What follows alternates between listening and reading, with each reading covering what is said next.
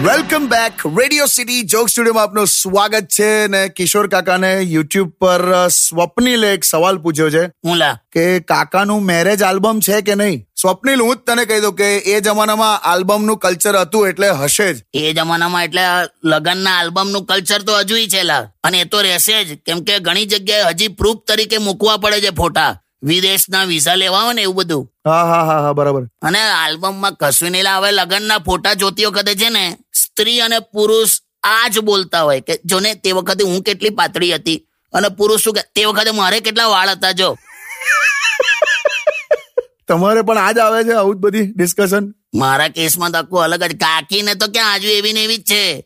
મારા કેસમાં કોઈ ફેર નથી લા. કાકી પહેલેથી અવાજ હતા. તારે હમણાં જ મને આઈને કે છે કે કે જોને કે મારા લગન વખતનું કપડું હજુ મને આવે છે. હલા પણ એ તો આવે જ ને શાલ છે. શાલ ઓઢીને મને ઓકે બોલ.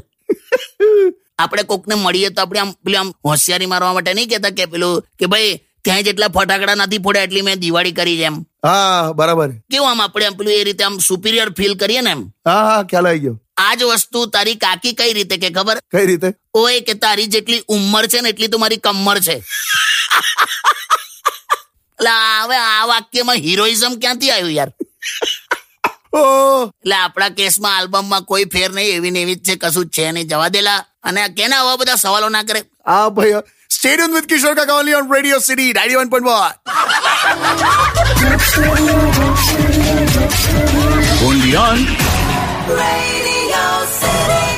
X ભાઈ ઇન્સ્ટાગ્રામ પર રેડિયો સિટી અંડરસ્કોર ગુજરાતી.